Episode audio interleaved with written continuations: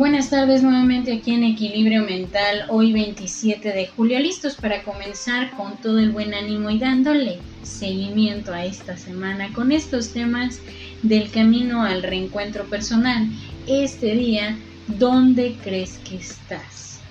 Esa pregunta a veces se nos puede hacer algo difícil de contestar, pero empecemos con una frase de Claude Turlow hay un momento en el que descubres que no estás haciendo lo que quieres hacer, ni estás haciendo quien quieres ser. Es un momento cuando descubres quién eres de verdad. Empecemos con este tema. ¿Dónde crees que estás? Algunas veces podemos sentirnos un tanto perdidos y solo ir caminando en círculos por no saber hacia dónde vamos. ¿Cuántas veces te ha pasado esto? ¿Cuántas veces has estado perdido de manera emocional y que no sabemos qué hacer, qué decisión tomar, qué camino estar transitando, pero sobre todo qué decisión es la mejor? Muchas veces en la vida nos podemos dar cuenta de aspectos importantes que van marcando nuestro destino, nuestra forma de ver la vida, inclusive hasta la forma en cómo queremos sentir cada emoción.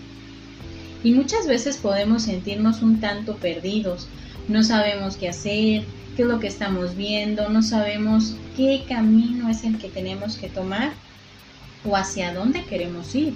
Pero sobre todo, ¿qué es lo que estamos viviendo en este momento? ¿Dónde crees que estás? ¿Te gusta o no te gusta? Pero en esta parte tenemos que detenernos a pensar dónde crees que está, porque muchas veces podemos identificar como si fuera fuéramos a ir a algún lugar que supuestamente teníamos el domicilio, sabíamos inclusive qué hacer para llegar a ese lugar, pero en un momento en el que simplemente nos perdimos porque no sabíamos en realidad cómo era aquel lugar. No sabíamos en realidad medir la distancia o saber si en realidad hacia donde nos dirigíamos era un lugar donde queríamos estar. O simplemente darnos cuenta si eso nos estaba llevando a camino de nuestro propio reencuentro. Pero hay que entender algo también muy importante, pues igual pasa en la vida, creemos que las decisiones, la forma en cómo asimilamos la realidad, es la mejor manera de enfrentar el tipo de escenario en el que está, pero cuando nosotros nos damos una pausa, no tratamos de contestar hasta que pensamos, ¿dónde crees que estás? No es un reclamo, simplemente es la parte de la ubicación que necesitamos. Todos, todos necesitamos sentirnos ubicados, sentir que vamos avanzando, sentir que lo que estamos haciendo es lo mejor para nosotros, es lo mejor para nuestro crecimiento. Pues igual pasa en la parte de la vida. Creemos que las decisiones y la forma en cómo asimilamos es esta parte de entender nuestra realidad y darnos cuenta que vamos a ir transitando lo que hemos recorrido a lo largo del tiempo. Realmente nos lleva a nuestro propio reencuentro, a nuestro propio crecimiento. Y este es el crecimiento que te lleva a sentirte bien contigo mismo. Te lleva a entender que cada decisión que has tomado a lo largo del tiempo te hace sentir bien contigo. Te hace ver que vas logrando cosas en tu vida. Quiere decir que tal pequeña Darte tal pequeña pausa es tomarte este tiempo y es válido, la pena, porque te ayuda a ubicarte a dónde vas. Es válido entender que tenemos que darnos una pausa para ubicarnos, saber dónde estamos y qué es lo que estamos logrando. Y aquí me gustaría compartirles esta pequeña historia de Jorge Bucay, El país de las cucharas largas. Aquel señor había viajado mucho a lo largo de la vida. Había visitado cientos de países reales e imaginarios.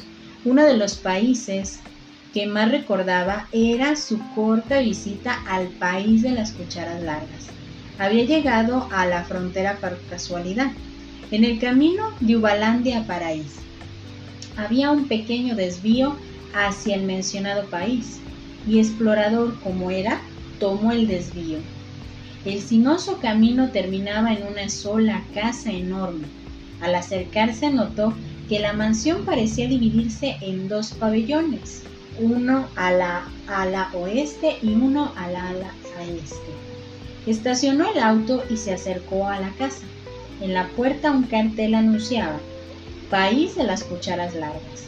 Este pequeño país constaba solo de dos habitaciones llamadas negra y blanca. Para recorrerlo debe avanzar por el pasillo hasta que éste se divide y doblar a la derecha si quiere visitar la habitación negra o a la izquierda si quiere visitar la habitación blanca. El hombre avanzó por el pasillo y al azar lo hizo doblar primero a la derecha.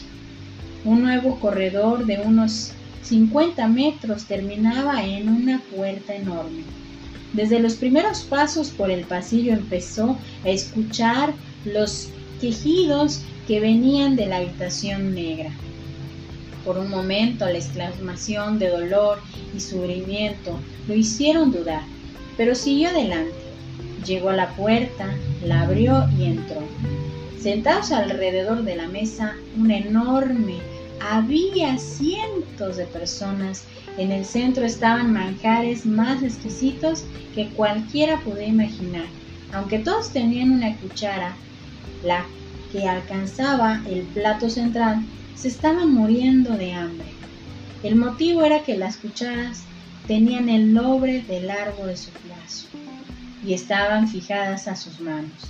De ese modo todos podían servirse, pero nadie podía llevarse alimento a la boca. La situación era tan desesperante y los gritos tan desgarradores que el hombre dio media vuelta y salió casi huyendo del salón. Volvió al ala central y tomó el pasillo de la izquierda, que iba a la habitación blanca. un corredor igual al otro terminaba en una puerta similar. La única diferencia que en el camino no había quejidos ni lamentos. Al llegar a la puerta, el explorador giró el picaporte y entró al cuarto. Cientos de personas estaban también sentadas en una mesa igual a la habitación negra. También en el centro había manjares exquisitos. También cada persona tenía fijada una cuchara larga a su baño. Pero nadie se lamentaba, no se quejaba, nadie estaba muriendo de hambre, sino que se daban de comer los unos a los otros. El hombre sonrió. Se dio media vuelta y salió de la habitación blanca. Cuando escuchó el clip de la puerta que se cerraba, se encontró de pronto misteriosamente en su propio auto manejando camino a Paraíso. Del libro de recuentos de Demián de Jorge Bucay. En esta parte nos damos cuenta de esta singular analogía, este pequeño cuento que nos lleva a entender la parte de lo que nosotros vamos a avanzar, la ubicación. ¿Dónde crees que estás? ¿Crees que estás en la habitación negra? En donde hay quejas, en donde no te gustaría de alguna manera estar, porque no sabes si eso es lo que realmente tú quieres.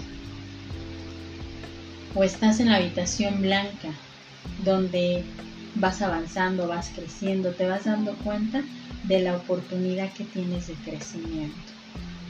Esta tarde me despido con esta frase para darle pie a que analices esa analogía del país de las cucharas largas para que te contestes esta pregunta, ¿dónde crees que estás?